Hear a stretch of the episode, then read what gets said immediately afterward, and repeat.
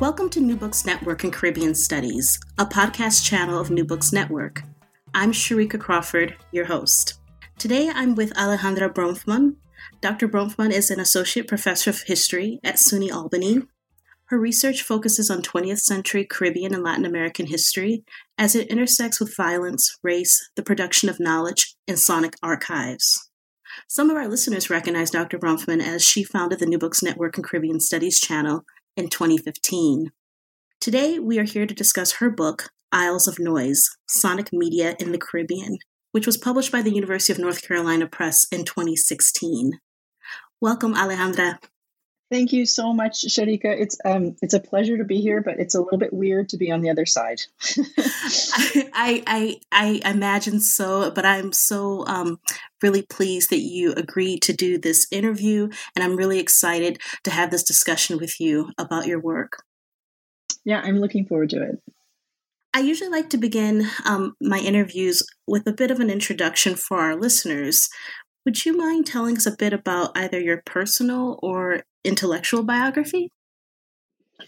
Well, um, sure. It it depends on how much you want to know, and I guess um, the the the big lesson to draw from it is that I did not have a straightforward path to this point at all. It was pretty circuitous.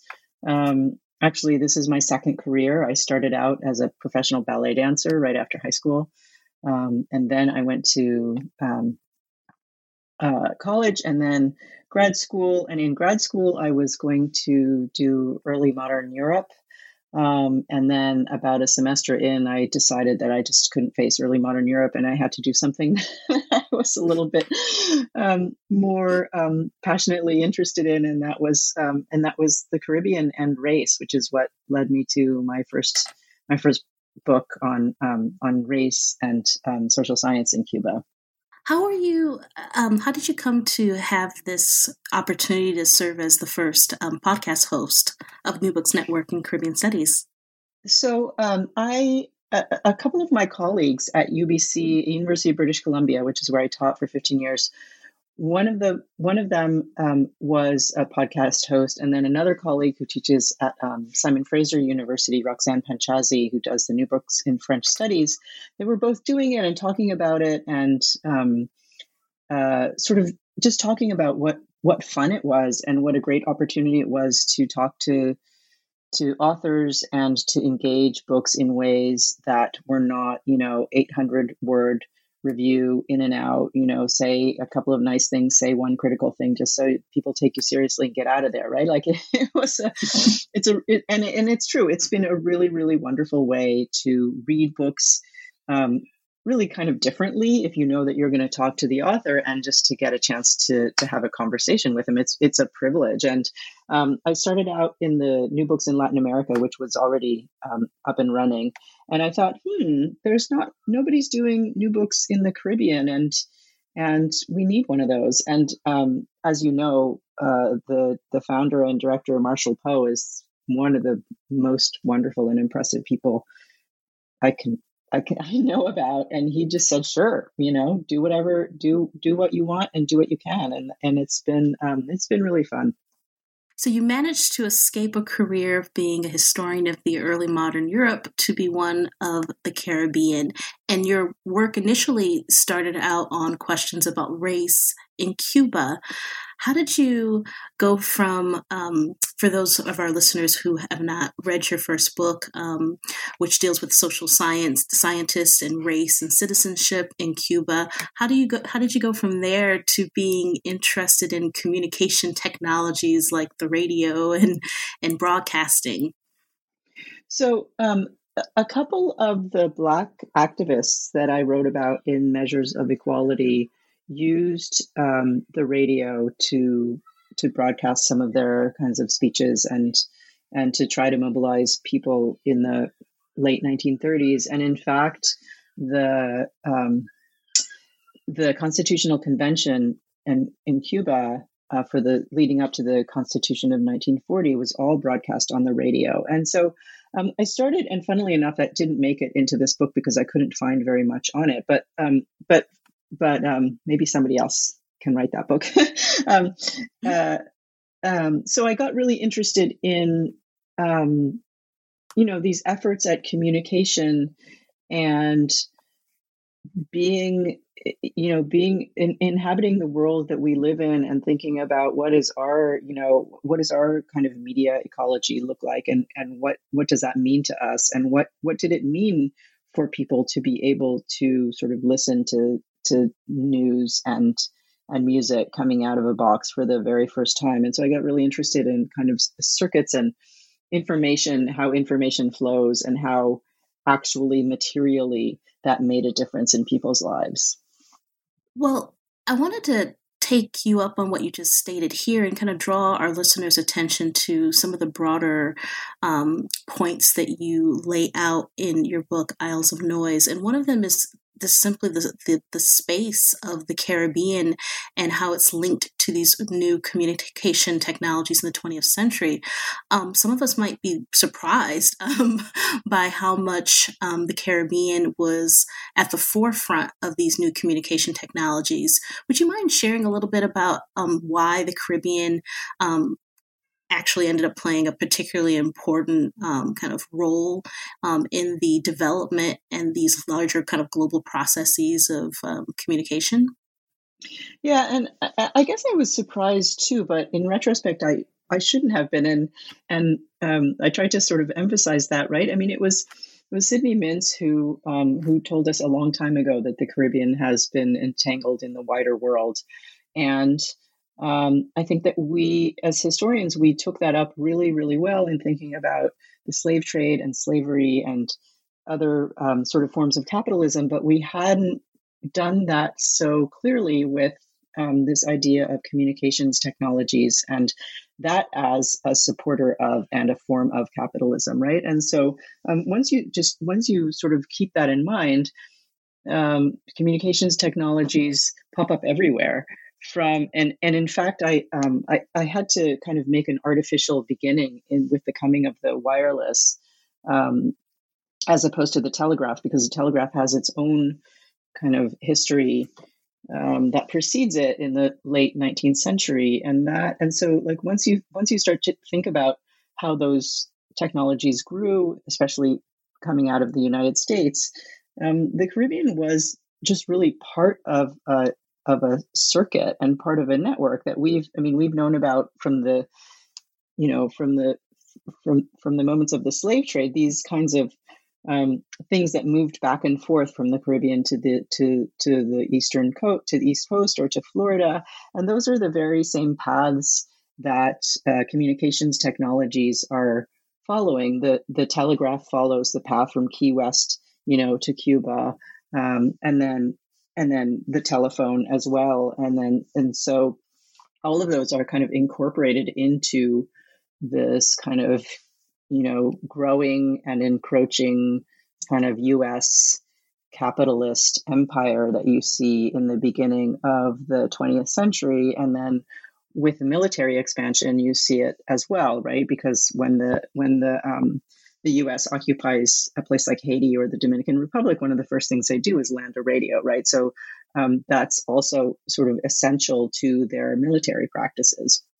And I talk a little bit, excuse me, a little bit um, less about the British um, imperial aspect, which is there as well, but it's a little bit um, it's a little bit more muted in the Caribbean, but it comes out more clearly sort of later on. You're right in the fact that it, it seems, you know, obvious for scholars who who work on the Caribbean and or Latin America and the Caribbean that of course there's all this movement and um, circulation of peoples and goods and ideas and it's inter you know laced with the kind of capitalist um, kind of movements as well. And yet I mean, I found it really striking how you, you know, you're able to kind of draw closer attention to that, and you do so through these overlapping um, kind of case studies between or among Haiti and and Cuba and Jamaica. And I was curious as to how did you come to those three particular countries as kind of your case studies? Um, yeah, that's a good question, and I'm not I'm not sure that I have um, a great answer for it. I mean, I think ideally, I, I didn't want to write a book about just one country. And I also um, ideally wanted to think about three different, very different kinds of linguistic slash imperial kinds of spaces. Um, and to think about the overlaps and connections between them rather than, and to try and sort of bring those together rather than, as you know, a lot of times, you know, the the Anglophone Caribbean literature is not in conversation with the Francophone Caribbean literature, nor is it in com- conversation with the Hispanic Caribbean literature. So I was trying a little bit to to see if uh, I could bring those um, together and not artificially either, because the a lot of the, the, the sort of thinking about the connections in communications technologies between and among them, and the ways that, interestingly, uh, what I found was that people on the islands, which are so close to one another, were watching and paying attention to the ways that people on other islands were using or not using their communications technologies. So, um, so I, that was the kind of big picture. I knew I knew Cuba was going to be part of the picture because I was familiar with it and I had worked in it before. Haiti, I found really, really intriguing, especially when I started to think about the U.S. occupation and the role that it had had in in in radio and communications in Haiti. Um, and then um, Jamaica, I chose because I had also uh, done a little bit of work there, but also it was a it was an intriguing um, kind of counter example to a lot of the the things that I was finding in Cuba and Haiti. And you know, I'm not sure that that was a perfect choice initially. I also had Martinique um, in there, and um, some people said, "Well, why didn't you work on the DR?" Um, some people said, why didn't you work on Puerto Rico? And, you know, I mean, I, I guess I could have done all of that and written an 800 page book that, that, you know, I, I would not have finished, but, um, um, that there, there was, um, there's a lot to be done. And, and in some ways, um, the countries were a little bit less important than the the sources that emerged from early kind of preliminary research and what I thought I might be able to do with them. I guess that's the best way to answer that question. Mm-hmm. It seems to me that um, to kind of draw on two threads that you've mentioned. Um, one, the case example of, of Haiti um, as a kind of intriguing case example seems to play out really well in your book. And I thought we might um, delve in a little bit deeper with that particular case as you reference it in your chapter on circuits. Um, you, you point out um, early on, and, and, I think it bears r- truth in this chapter as well, that um, sometimes you know you might think that communication technologies um, would have been really effective tools for um, imperial agents or american military occupiers in the case of haiti but you show that it, it, it doesn't mean that they're always able to use them in the way that they've intended to. And so i thought you might want to share a little bit with the listeners um, about the challenges um, that these American military occupiers faced um, in their um, kind of introduction or kind of expansion, really, of um, these new communication technologies and how um, they had difficulty and, and, sometimes they were able to experiment with them in order to, you know, stop you know opposing you know groups rebel groups for example like the cacos in haiti. Yeah, so um, um, that's a uh, I like that that question a lot because um, I guess it, it lets me talk about ways that I was able to push back against certain kinds of things that I was starting to um, feel like I wanted to push back against, and one of them was this.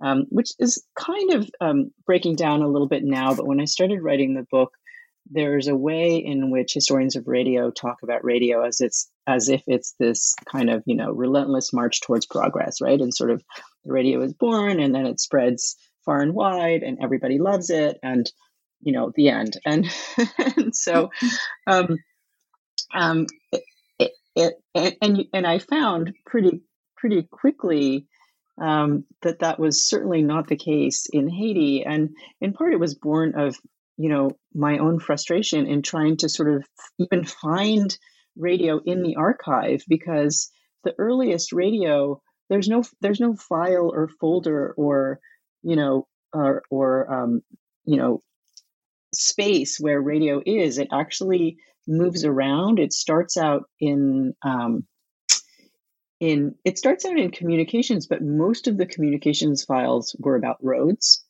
Uh, and then it and then it pops up again. So there's not very much on radio in the communications files. Then it pops up again in sort of you know uprisings um, and things like that. And, and it, it, kind of like it was very very diffuse um, and very kind of hard to grasp. And and when I finally got a hold of sort of a bunch of um, a bunch of sources, I realized that part of what was going on was this kind of frustration with the fact that it just wasn't working very well, right? And this was this was 1915 to 1919, and so and so just at the very beginning of kind of radio technologies, and they're mostly what they were talking about was well it's not working so you know try to use the telephone but if it's that if that's not very secure you you know use this or that and can we get somebody to repair this and can we you know we need to fix this and this is broken again and where are the parts and what do we do? Um, so so there was that kind of very material very sort of like um, let's talk about technology not when it works but when it's broken kind of aspect that it allowed me to do but then in a kind of more broad more broadly um, it allowed me also to sort of think about Haitians, the relationship between Haitians and the occupying Marines as one in which sometimes the power relations were reversed because the the communications technologies, radio, telephone, etc., were meant to just you know provide other ways to control Haitians, and and and that just it just didn't happen. They were unable in many settings to control Haitians or even to sort of find ways to to to understand. Um, one of the things they they didn't seem to realize is that is that Creole, you know, was going to be a problem for them, and that they wouldn't be able to understand what people were saying. And so, um, this whole idea of you know we're gonna we're gonna come and we're gonna occupy and we're gonna be able to control them perfectly. It, was pretty it was pretty easy to see pretty early on that between you know market women resisting um, the efforts of Marines to get them to spy on their on their um, husbands or or or the men around them who were actively resisting sort of the failure of that enterprise to get them to be a communication network um, and then the other kinds of larger failures that meant that they they in a lot of ways they they felt um, like they weren't in control. And this is not to deny any of the of the violence or the you know the atrocities that occurred which i also talk about a little bit but but it but it allowed me to talk a little bit more about um, the ways thinking about communications technologies even though it was supposed to give you know lend more power and be a tool of empire and all of that um, really just didn't work that well I found it so fascinating when you you discuss these market women. I mean, because you're you know the impression someone would have gotten when they picked up the book and it's about communication technologies is exactly what you stated. This I don't know progression that of course the technologies would be so modern and so effective that you know would kind of more or less kind of control the populace. And what you describe are the various um, you know problems they had from when they would lay down the technology and then people would destroy them or the the language of creole and not having enough people who understood the language or even just you know the ways in which understanding information circulated and the, the market women um, being so pivotal to knowing everything that would be happening and, and how could you um, garner you know their um, kind of their their support in, in helping you with the you know the project of occupation and then the ways they worked against it um, I thought was quite um, effective, and and it really provided um, a kind of a clear understanding of how this particular technology at that moment in time and in that particular space played out. Um, you know, really well. I thought that was an interesting approach to this to this discussion. Yeah, and you know, the the market women. It, that they're just it's just they're so wonderful in so many ways um, and you really can't um, can't av- avoid them in the sources. Um, you you think you know you start out writing and you think you're gonna you you're gonna write about you know inventors and radio operators and all this stuff and and there are the market women and it allowed me to really rethink actually um, a lot of the writing and um, and really start with them the chapter opens with them very deliberately and um, most of the chapters i think most of the chapters in the book i really tried to start in the Caribbean with people from the Caribbean, not with these technologies which are kind of arriving, right? So it allowed me to kind of shift the, the perspective just a little bit. Um, and and yeah, like they, you know, they are kind of instrumental. They are the information network, and it is the US occupiers who are trying to kind of break into it and make one of their own and use these market women as part of their information network. And they just they just don't let it happen, you know. And so, um, and and and they are kind of remarkably all over the sources. Everybody knows how important they are and how crucial it is to get them on board. Mm. You also mentioned, and, you elaborate on this um, towards the end of um, the chapter on circuits about um, how the Marines um, were, you know, put in a position where they started to kind of experiment um, um, with these new communication technologies in, in, volatile ways. And I was struck by one particular um, kind of passage that you you wrote in, in that chapter where you where you write the machine that the U.S. military talked to and used to produce false versions of events was also the machine that, as Captain Brown threatened, will make you talk. So I was hoping that you might um, talk a little bit about your discussion of this electro torture, as you call it in the book, and how it fits into the larger kind of thinking about the um, arrival and use of these communication technologies.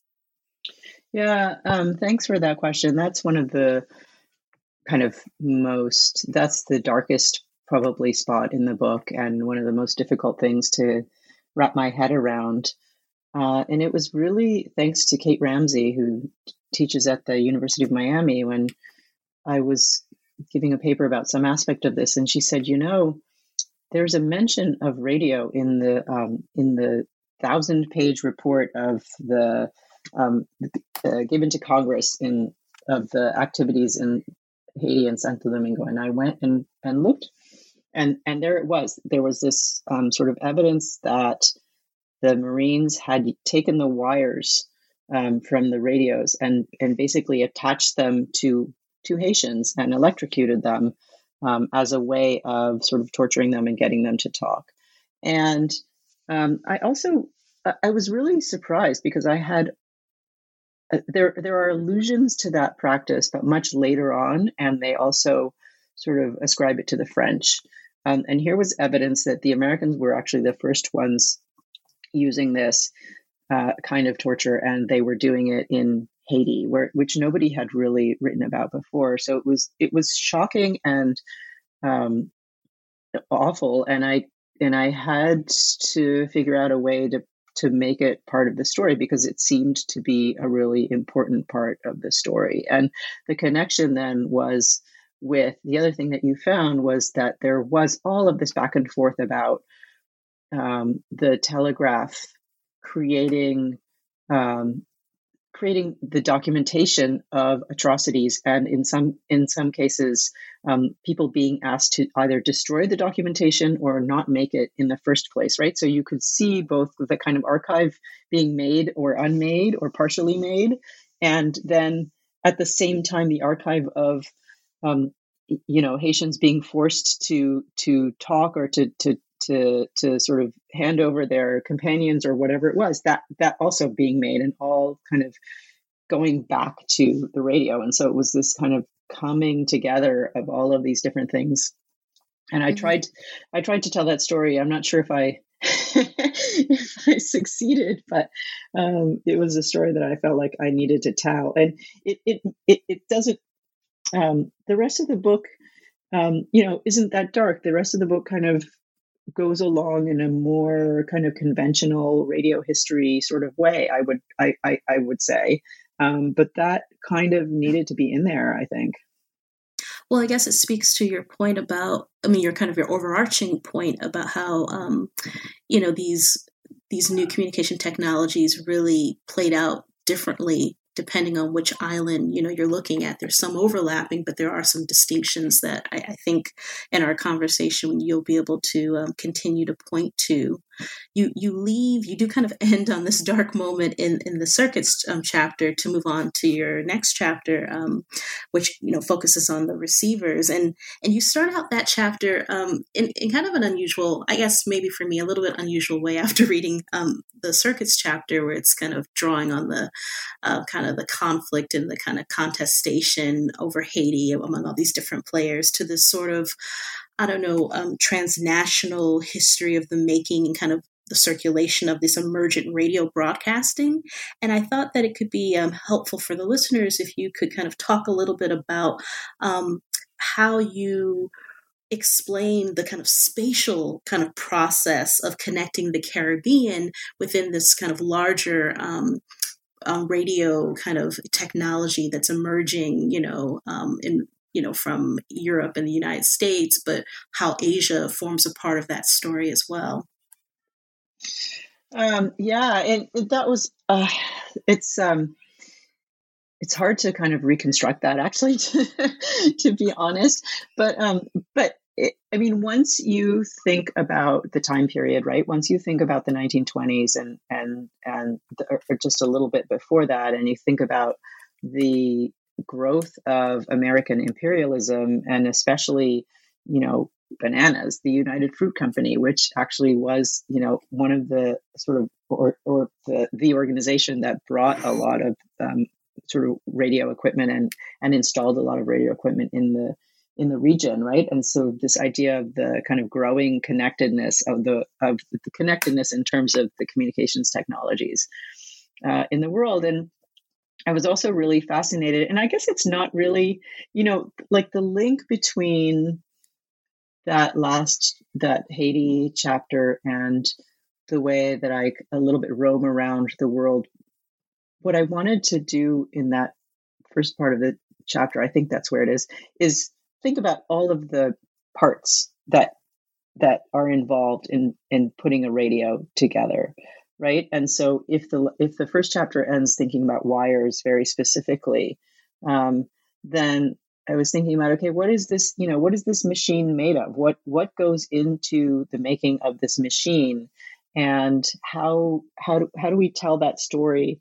How do we tell a story that also that includes all of that labor and all of the parts and all of the travel that all those different parts and things had to do to come together in these factories that made the radios that then shipped them out or the or the equipment or whatever it was that then shipped them out. And so it's a story that i mean it's global in the sense if you think about if you think about sort of global capital and and the united fruit company et cetera but it's also global if you think about and the the ways that that different bits and pieces of the of the earth you know from mica to bakelite, which is a kind of plastic, all come together in the making of this little machine. And that, you know, I, I was admittedly influenced by a lot of the work that people are doing in media studies, um, thinking about the materiality of media. And in particular, today there are people doing really interesting work on, you know, where does not not just where does stuff come from, but where does it go after it becomes obsolete? What happens to all of the waste? Um, so I was trying to sort of draw together, think about these um, these you know little kind of devices, contraptions um, as as having a lot of different components and a lot of people working and um, in different contexts uh, working to to get these things out for better or for worse. But I found that that opening really was effective, particularly for, um, you know, historians who work, you know, on uh, global, you know, capitalist movement of commodities. As you pointed out, you know, many of us maybe don't focus on mica or bakelite, but you know, we we would know about bananas or sugar, and, and, and thinking about kind of labor processes. It um, it it kind of intersected in already established frames by but offering a new case example that can be um, interwoven into those larger narratives that some of us are, are already familiar with. Um, and then it leads, you know, into a larger discussion actually about how um, you know the, the these new technologies and the technicians who now are responsible for um, u- using them and developing them um, how they became involved increasingly in you know political disputes as you point out um, in haiti um, kind of with pushing out american marine occupation um, but labor strikes in, in cuba and jamaica and so i was you know, hoping that we could discuss a little bit about the the the, the technicians, I guess, the people who are mm-hmm. are you know building and developing and experimenting with these emergent um, technologies and how do they figure into those stories? Yeah and i guess um, i mean i guess the connection is always because it is always it goes back to you know stuff that i found in the in the archives and in the sources and i thought what how what? You know? Like there was a um, when i was just to go back to mica for uh, just a minute which is a bit of an obsession um, there was a, a drawing of a mountain and this kind of kind of majestic phrase about mica coming from the earth, you know, and that was in a radio collection. And so I thought, wait, what's that doing there? And and so then that, that led me to sort of think about think more deeply about mica and why people in radio might have cared so deeply about about mica, but then also to connect it to these kinds of technicians and what I, they, I call them tinkerers, right? Again, that was um, that was so evident in in the sources when I was looking at Cuba, at the Cuban newspapers for evidence of okay, well, so so um, you know, radio um, shows up in the early 1920s, and what you know, what did people think? What did they do? How did they use them? And what I really found was um, not so much you know accounts of programs or or things like that, but kind of manuals about how to build your own radio, or you know how, how to make a radio if you don't have any of the parts that you are supposed to have, or if your kit is you know too expensive, or how do you you know how do you put this together with stuff from your own home and use you know a coat hanger and whatever else is available. And so it became also became clear to me that part of the appeal was really um, kind of just fiddling with these machines in a very kind of tactile and and kind of material sense. And then um, you realized pretty pretty quickly that those those were the people who knew how to use it and they could use it for you know whatever um, they thought was important. And and suddenly um, that becomes a kind of they become the brokers right? Because if you if you know how to break something or if you know how to fix something, something like a communications technology, that gives you a lot of power. I mean, it, it, that resonates with with a lot of the stuff that we're seeing today, and you can really sort of see a lot of the a lot of the continuities um, with with with things like that. Your your next chapter on um, voice is one of my favorites is I don't know between the circuits and the voice, but um, in that chapter, um, you really want to show the struggles over what you call um, sonic blackness, or more precisely, I guess, the, the role of Creole languages um, in broadcast radio at the time in, in places like Jamaica and, and Haiti. And I thought it might be um, helpful for the listeners to understand kind of what was the nature of those debates and how were they resolved because they're, they're, they're, they're very different. They're very distinct. It's where there's some overlap that Creole languages are being contested or, or, or dealt with with the emergent radio um, technology, but they're handled in different ways. Yeah, so um, uh, the Jamaica, actually, which we haven't really um, spoken about very much, is a really interesting example in that regard, right? Because I also very surprising to me when I when I went in not knowing very much about Jamaican radio, uh, and I had just kind of assumed that it followed a very similar trajectory to a kind of global history, which is you know radio shows up in the 1920s, and by the 1930s or 40s, everybody's listening, and then you know it becomes more popular. And actually that didn't happen at all. And and and J- jamaica didn't even get its own radio station until 1938 and even then not very many people were listening. And i kept looking for listeners and thinking well where are they? And why not? what's going on? And then i realized um, that part of what was going on was that they weren't really listening to the radio because it was mostly this kind of very boring or very patronizing, you know, BBC uh, inflected, you know, programs about how to grow bananas or, you know, classical music listening or or or things that just really didn't seem to have much of a hold on people and that people were mostly listening to the sound systems in that period.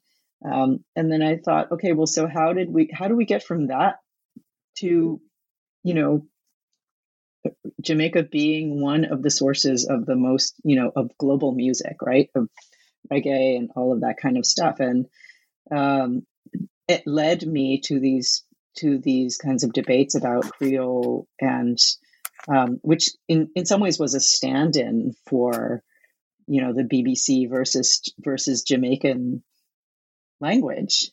Um, and you know whether it was apt whether whether Jamaican language what Brathwaite calls nation language was appropriate for the radio. People were very upset when they heard even little bits of um, Jamaican on on Jamaican Creole on the radio, and there were long debates about whether you know that was appropriate or whether you know people should even be talking in talking in that way, and whether it was going to hold them back on the job market or you know whether it was everybody's you know right to to to sort of talk that way, and these kinds of emerging debates about what was appropriate and what was not to be on the radio. And then, of course, I came across the amazing Louise Bennett um, and was lucky enough um, to find some recordings of her on the radio and sort of reading some of her poems about language and about Creole. And that it just, um, she is so astonishing and so kind of um, everything about those debates um, that it, it, was just, that was just a really fun um, chapter to write and to think about and to, to sort of also allow her uh, a little bit of space in that historiography because she's often been um, she's often talked about as a kind of great Jamaican figure, but but also often very off, uh, very much um, you know a comedian or um, not taken or a, a, kind of folklorist or something and not taken as the kind of serious intellectual about language and identity that that she really was and Jamaica, you're right. I mean, you, you think of the 1950s into the 60s with you know um, you know the Jamaican reggae music you know starting to explode, and you there would have been a, a kind of a sense that, of course, um, as radio developed, they would have had a rich um, programming in in in Jamaican Creole or, or, Patois, as you pointed out, that was even being debated. What do you call the vernacular spoken on the island? And and yet it seemed to have um, really pushed away the development of kind of a, a radio vernacular kind of culture to some degree, or, or it or it fell much later than perhaps a place like Haiti, where you point out that actually Creole was used um, very early on, um, sort of as a necessity. So I thought it'd be interesting to contrast um, what happened in Jamaica with what happened in, in Haiti with Creole. Yeah, the um, the adoption of Creole did happen. Uh, pretty much earlier on, and initially, uh, what I found was that a U.S. kind of based program actually put uh, Creole on the radio. There may be earlier instances of that um, that that put it with um, with actual with Haitians doing the programming, and um, but but anyway, the I think it was it was much the the debate was a, a different kind of one, and just the, the way that Haitian history went. Um, Creole had a very different inflection and was uh, taken up as a kind of national language. Um, ironically, you know, by people like, I mean, of course, by Jean Price Mars and and and people like that, but also ironically by the Duvalier, um, right? So, so um, the the promotion of Creole um, as a kind of national language was initially, you know, sort of in the same spirit as um, happened in many places in the Caribbean, but um, he he kind of um, appropriated it and turned it to very different ends, which is um, which makes it a real contrast to a place like Jamaica. Mm-hmm. In your chapter on ears where you're you're sort of focusing now on what you call listening publics particularly during the the, the cuban revolution um, and for students and scholars of Cuba or the Caribbean more broadly, you know, it's accepted knowledge that the radio was a component to the events that unfolded um, there. But I, I, have to be honest, I never really considered radio and the, in the circuits of information um, as you laid it out in this chapter. And I was wondering if you could talk a little bit more about the role of radio and, and kind of information, how people were listening, um, you know, during this really pivotal moment in the Caribbean.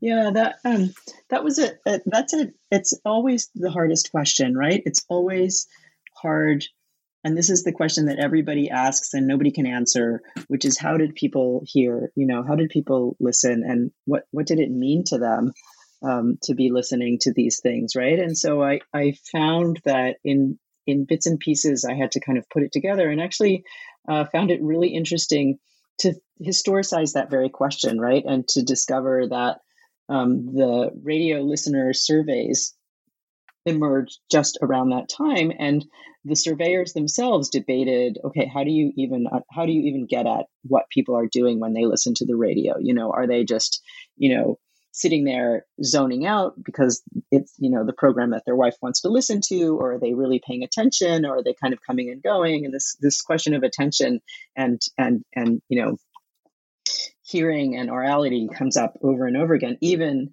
you know, not just for us now, but even then. And so it was kind of a, it was a little bit of a methodological challenge, right? To just see, okay, like what, what can I pull out of this? Um, and I guess the story in Cuba of the, you know, Radio Rebelde is more, um, is more commonly told and I felt like I had to, I could devote a little bit less attention to that. But certainly leading up to it, there were plenty of instances, not just where people were paying rapt attention to the radios, but even, you know, people in power and those opposing them recognized that radio was the tool that they had to control or, or lose control of in order to, you know, wrest control of in, in order to, to, to rule. And, um, what I found really fun about that Cuban uh, example was in the very first hours of the revolution. Um, it, it seems like everybody was really glued to the radio, and Castro kind of told people to go home and to listen and to sort of he would direct them via the radio as to when they could go out to the streets and celebrate and when they could do what and right? And so like the idea that everybody was kind of sitting there you know following the rule following the orders of of you know via radio of what you know castro was doing and what he was going to do next i found that kind of entrancing i guess. Um so yeah I don't know if that answers your question.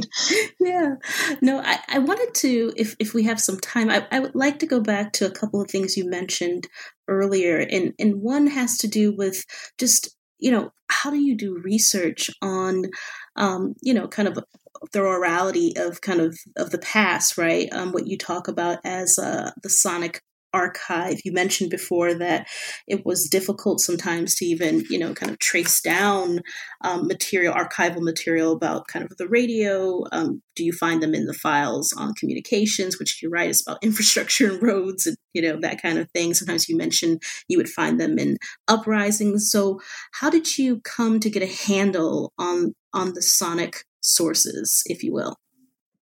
Um, th- that was the most interesting challenge.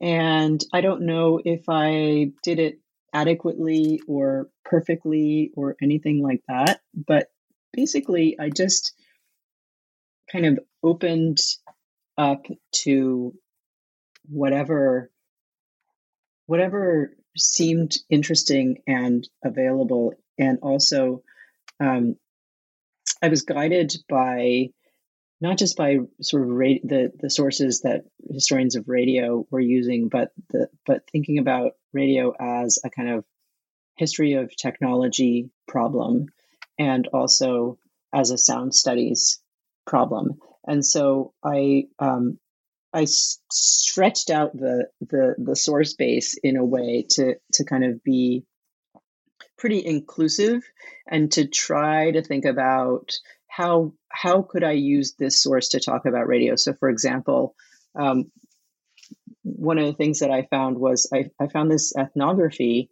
um, about rural Jamaica. Um, and I was trying to, this was when I was trying to figure out, okay, who were Jamaicans listening? Who, how were they listening? You know, did they have radios? And there are these lovely descriptions in this ethnography of, you know, village life and it contrasts two different villages. And t- just talks about things that you wouldn't think would be related like okay so people have their plots and their plots are, are three miles away and they spend all day walking to and from their plots uh, and you know that's what they do all day. And, and i thought of course nobody's going to be listening to the radio because this was before um, transistor portable radios nobody's going to be listening to the radio when they're walking back and forth. In the in the sort of more middle class towns the radio was a kind of uh, uh, evidence of middle class um, status. And so those families were listening but other but but sort of people who had to walk to their plots were not. And so i kind of i kind of I, I sort of dug into whatever i could to find ways to think about how does how does you know radio work with daily life and with schedules and with things like gender and work and things like that? Um, and then in terms of the, the the biggest challenge and this is this was what you know people always ask was okay well what about actual sound right? Like did you how much actual sound were you able to to find? And that's where it becomes a story of archives you know and people like louise bennett had been archived um, a lot of people, a lot of programs and um, and people were lost. Uh, in the years since I've written the book, we have now uh, a couple of really incredible archives, both of them Cuban, both digitized, um, that uh, probably would have changed the entire book if I had had access to them um, when I was writing um, and so sort of by by bits and pieces you know just uh, expanding the the definition of radio to be about listening and also to be about the very you know material things that that were that were actual radios which is if you um if you that's that's why the the chapter titles are what they are because I I found that I, I could at least trace these kinds of objects and and talk about them as a way to talk about radio.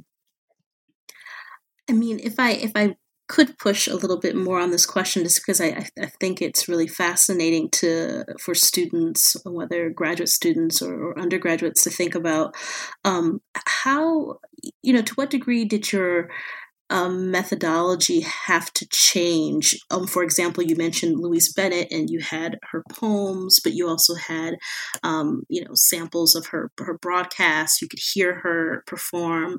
Um, are you, you know, feeling that you need to rely on something, you know, methodologically different beyond just the expansion of the types of sources that you would, um, you know, normally, you know, use?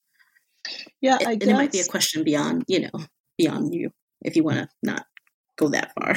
Yeah, no. Um, I think that um, probably uh, the most interesting thing for me was finding sound studies, right? And when I started doing the research, I, sound studies was just starting to be uh, kind of thing, right? So the, the, the big books in that field were had just come out, um, and I was kind of scrambling to read them. And of course, they were all you know they were wonderful books but they're north america slash european directed and so there was not not very much there but but just thinking about that as as an added dimension and thinking about listening actually as a methodology um, and also you know when you can't listen listening for listening um, or as people like tom McEnaney you know do they they read for listening um, you know, there there are lots of people who have approached this in really creative and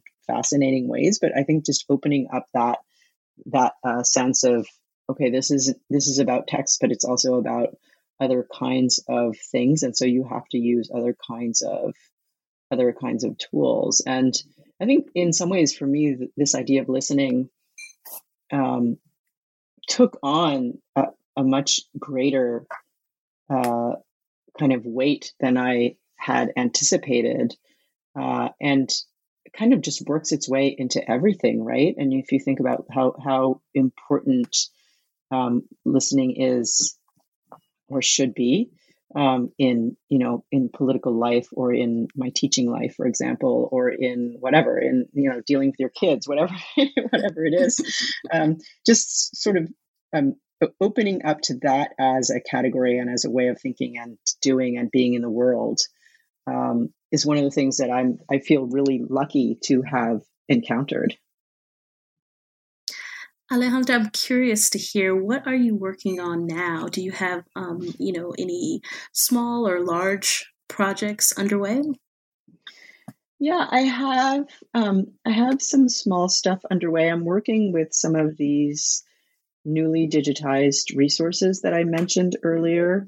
Um, there's a, a great, a wonderful archive of Universidad del Aire, which is a Cuban radio program, um, which has which has uh, yielded some really fascinating, um, some really fascinating stuff. So I'm working on on uh, an article about that, and then there's um, the other archive that's been um, really important that I mentioned at the end of the book is the Jean Dominique archive, and um, I'm also doing a small project about that and the um, the relationship with Argentine human rights workers who come and visit Cuba and the, the discussions that they have on the radio, and um, the idea of a kind of you know uh, south south sort of interactions in terms of um, in terms of human rights and and impunity and um, and and radio and and and and sort of talking about those kinds of things.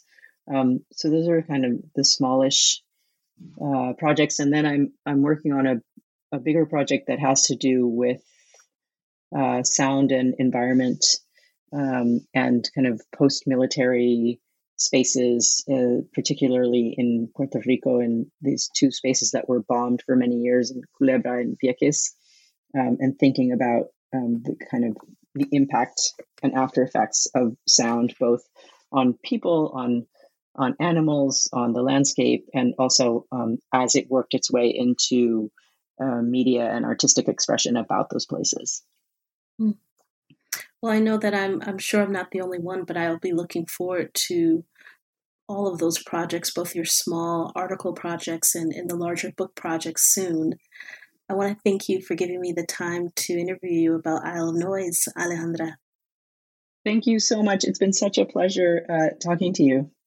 If you would like to get a copy of Alejandra's book, Isles of Noise Sonic Media in the Caribbean, you'll find a link on our New Books Network and Caribbean Studies webpage. Thank you. Until next time.